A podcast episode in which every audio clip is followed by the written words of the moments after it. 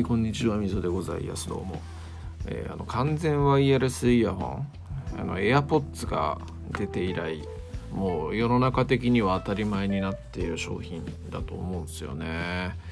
AirPods が出た時はねなんか耳からうどん垂らしてやがるぜプゲラプゲラみたいな感じでね世の中でよう言われてたもんですけれどもまあ、あっという間にねそれがもうスタンダードみたいな状況になっているような気がしますよね。まあ、なんか粗悪品みたいなものっていうのもいっぱいあるみたいですけれども、えー、まあいろんなね種類のものが市場に出ていて、えー、まあ、私も使っているというわけなんですよね。でまあ当時つって、まあ、2年ぐらい前2020年の12月とかかなそれぐらいとかに、まあ、買ったやつなんですよね。2年、まあ、2年前ぐらいか、えー、というわけなんですけれどもあのソニーのノイズキャンセリングのイヤホンなんですよねで、えー、まあ、めっちゃいいなって思って本当にずっと使っているわけなんですけれどもちょっとねこう2年ぐらい経つと不満に思えてくる部分みたいなところがあるわけですよ。えー、まあ、何言っても想像つくと思うんですけどもバッテリーが隔ってくるっていうねそういうような現象が起こってきていまして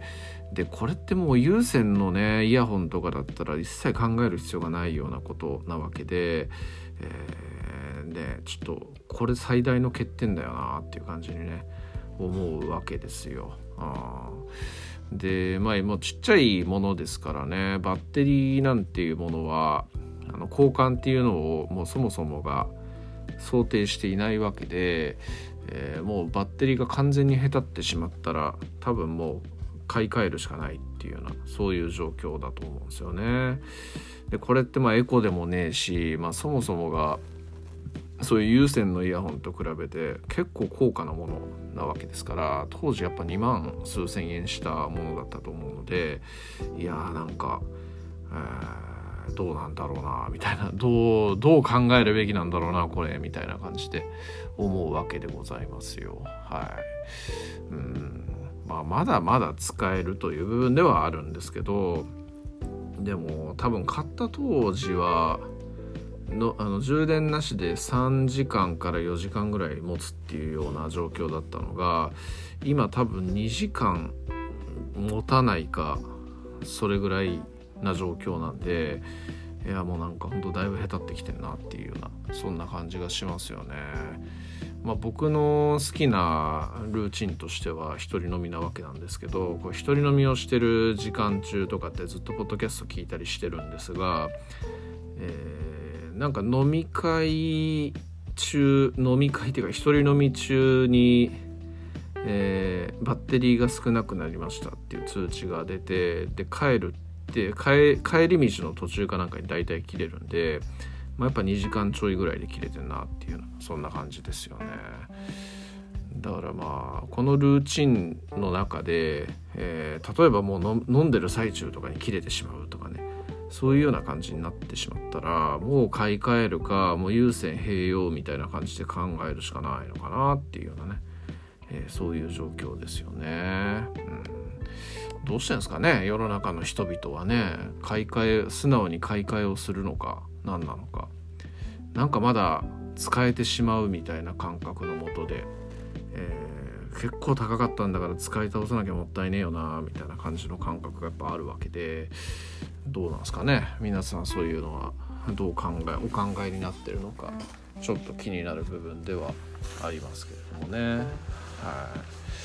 うん、まあそんなことをちょっとここ最近思っているというようなところでございますかね。はい。いやでもなんかほんとねこういうガジェット系とか家電製品とかの買い替えのタイミングっていうのってうんやっぱ決めた時に買うというようなのが結局的にはそうなんですけどなんかまあむずいっすよね。自分にとってすげえ興味があるもの例えばまあ僕はスマホとかっていうのはそこそこ最新のものは使っていたいというような意識が強いので、えー、まあ一応なんか2年か2年ぐらい経ったら買う買わないは別にしてもちょっと検討したりみたいなのはするわけなんですよね。だからそういうものを積極的に検討したり情報を集めたりみたいなものっていうのはいいんですけどねこう積極的ではないようなものね。例えば今のイヤホンとかもそうですし家電製品白物家電ですよね。冷蔵庫とか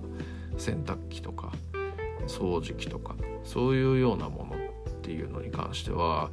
どのタイミングでね変えるべきなんだろうなっていう。壊れたら買うっていうのはまあ一番ね分かりやすいタイミングですけど例えば冷蔵庫とかだったらなんか音がちょっとうるさくなってきたみたいなそういうような状況で、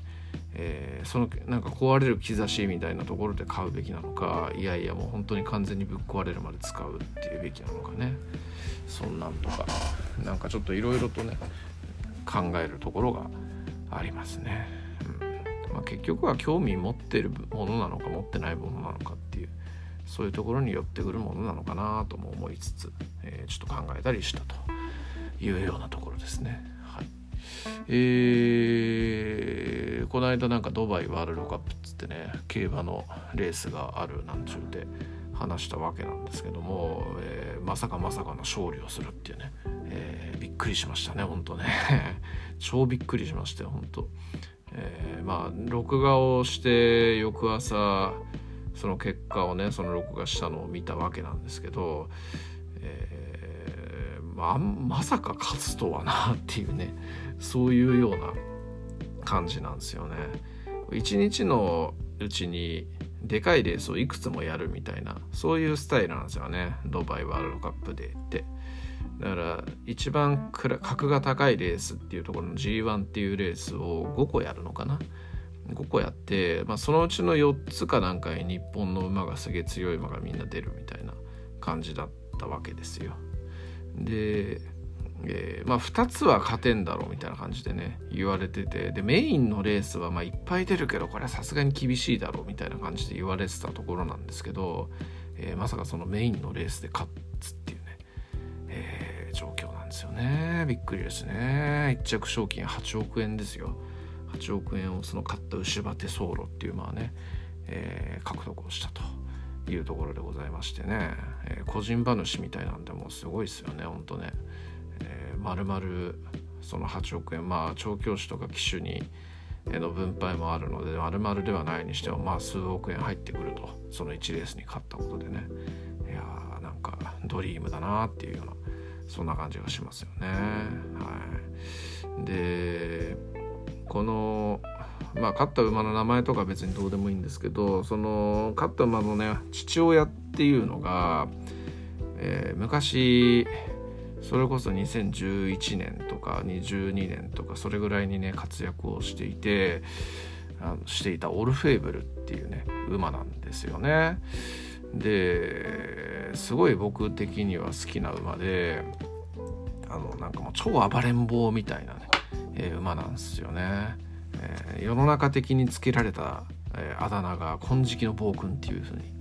言われているような馬でめちゃくちゃ強いんですけどあのすげえなんかレース中に変なところに走っていってあのか柵に激突しそうになるとかなんかそういうようなことをやるようなやんちゃな馬だったんですよ。だけどもなんかもう超強くって、えー、日本馬がね勝ったことがないっていう凱旋門賞とかに行ってそこで大活あの 2, 2年連続2着になるっていうようなね。なんかそういうもうほんと快挙一歩直前とかにまで行ったような馬ですげええー、好きだった馬なんですよね。そんな馬の子供がねまた世界の大舞台で、えー、輝いて勝つっていうね。そういうところにやっぱ競馬のロマンっていうのを感じるよなと、えー、僕が好きな歴史というもののね、えー、感覚に近いよなっていう。そういうところを思いますよね。はい。英雄の子供は英雄であるみたいなね、えー、そんな感じがありますね。英雄の子供は英雄か。親子揃って超英雄って考えてみるとあんまり思い浮かばねえな。あんま思い浮かばねえな、ハンガリーの英雄フニャディフニャディさんの親子なんかはめっちゃあの親子揃って英雄っていうのでまず思い浮かぶってねなんでそこやねんっていう感じなんですけどね。とかね、えー、そんなんが思い浮かびますけれどもなんか日本とかで日本とかで英雄の子供が超英雄みたいなのってあんまいないですよね考えてみるとね、うん、2代続けて英雄、うん、馬の世界ではよくある話ですけど人間の世界では意外とない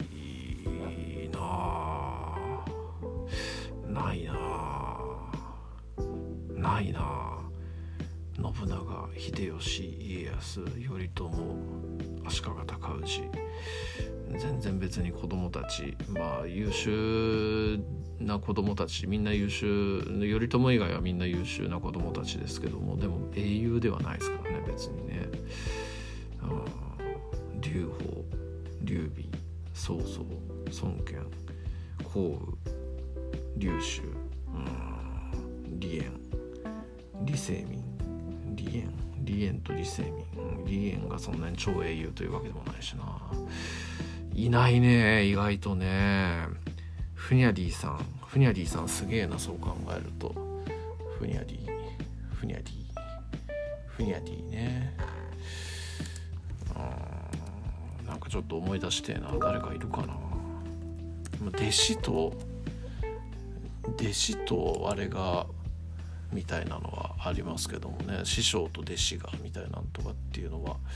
ありますけどもね、うん。まあ、ちなみにフニャディヤーノシュっていうねハンガリーの英雄なわけなんですけれども、えーまあ、オスマン帝国とね、えー、戦ってね、まあ、メフメト2世とかの時代の人なんですけれどもメフメト2世と戦ってそのは、えー、押し押し返したりしてんですよね。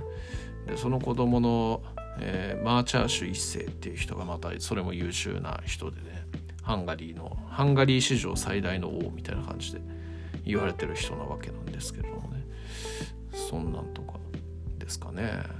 あとはあれかピピンとカールとか。そういうところは確かに英雄の子は英雄みたいなそんな感じっぽい雰囲気はありますね。あとはあのエドワードエドワード何世かとエドワード国大使かなんか英雄っぽい雰囲気はありますけどもねその辺もね。ヨーロッパはなんかそういう親子2代でみたいなそういうのは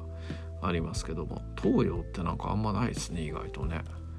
うん、超偉大な親父の後継ぎはなんか地味めみたいなねそういう人が多いような感じがしますねなんか西洋の方が親父の子供親父と息子で共同統治とか親父と息子でパートナー的な感じでやるとかなんかそういうようなのが多いような気がしますよね。東洋の場合はなんか親父があの息子のために規定路線を引いてあげて、えー、受け継ぐみたいなそういうようなパターンが多いような気がするからなんか東洋と西洋のその辺は違いみたいなところがあるのかもしんねえなと思ったり思わなかったりですかね。はい。まあそんなね そんな競馬の話から何の話やねんっていうのそんな感じなんですけれども意外と親子だか親子で英雄みたいな人っていねえなあというふうに思ったというような話ですかね。ああでも芝居と芝芝居と芝生とかはなんかちょっと親子揃って英雄臭い雰囲気はありますよね。うん、英雄なのかな？微妙だななんかな。うん。まあそんな感じでございますかね。はい。まあなんかよくわかんないけど終わります。ありがとうございます。